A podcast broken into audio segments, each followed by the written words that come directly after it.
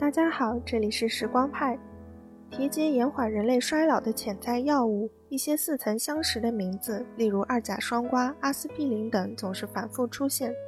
这些老早就有的处方药，怎么就成抗衰老药了呢？用 A 疾病的药物去治疗 B 疾病的行为，叫做老药新用。在抗衰老研究领域，最常见的策略就是老药新用。原因有三个方面：第一，是因为老药有效。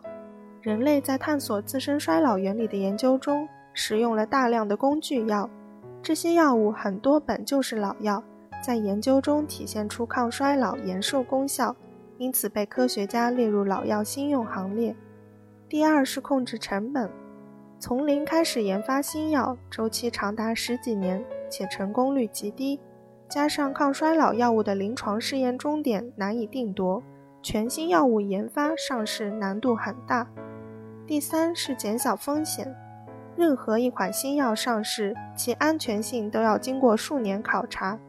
鉴于抗衰老药物一旦问世，注定会成为适应症最广的药物之一，老药新用对广大中老年人最稳妥。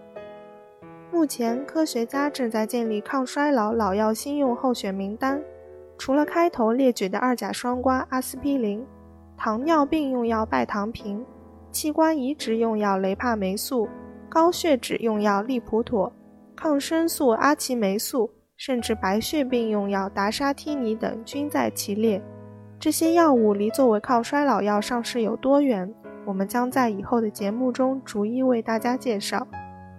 关注时光派，获取最全最新的抗衰老资讯。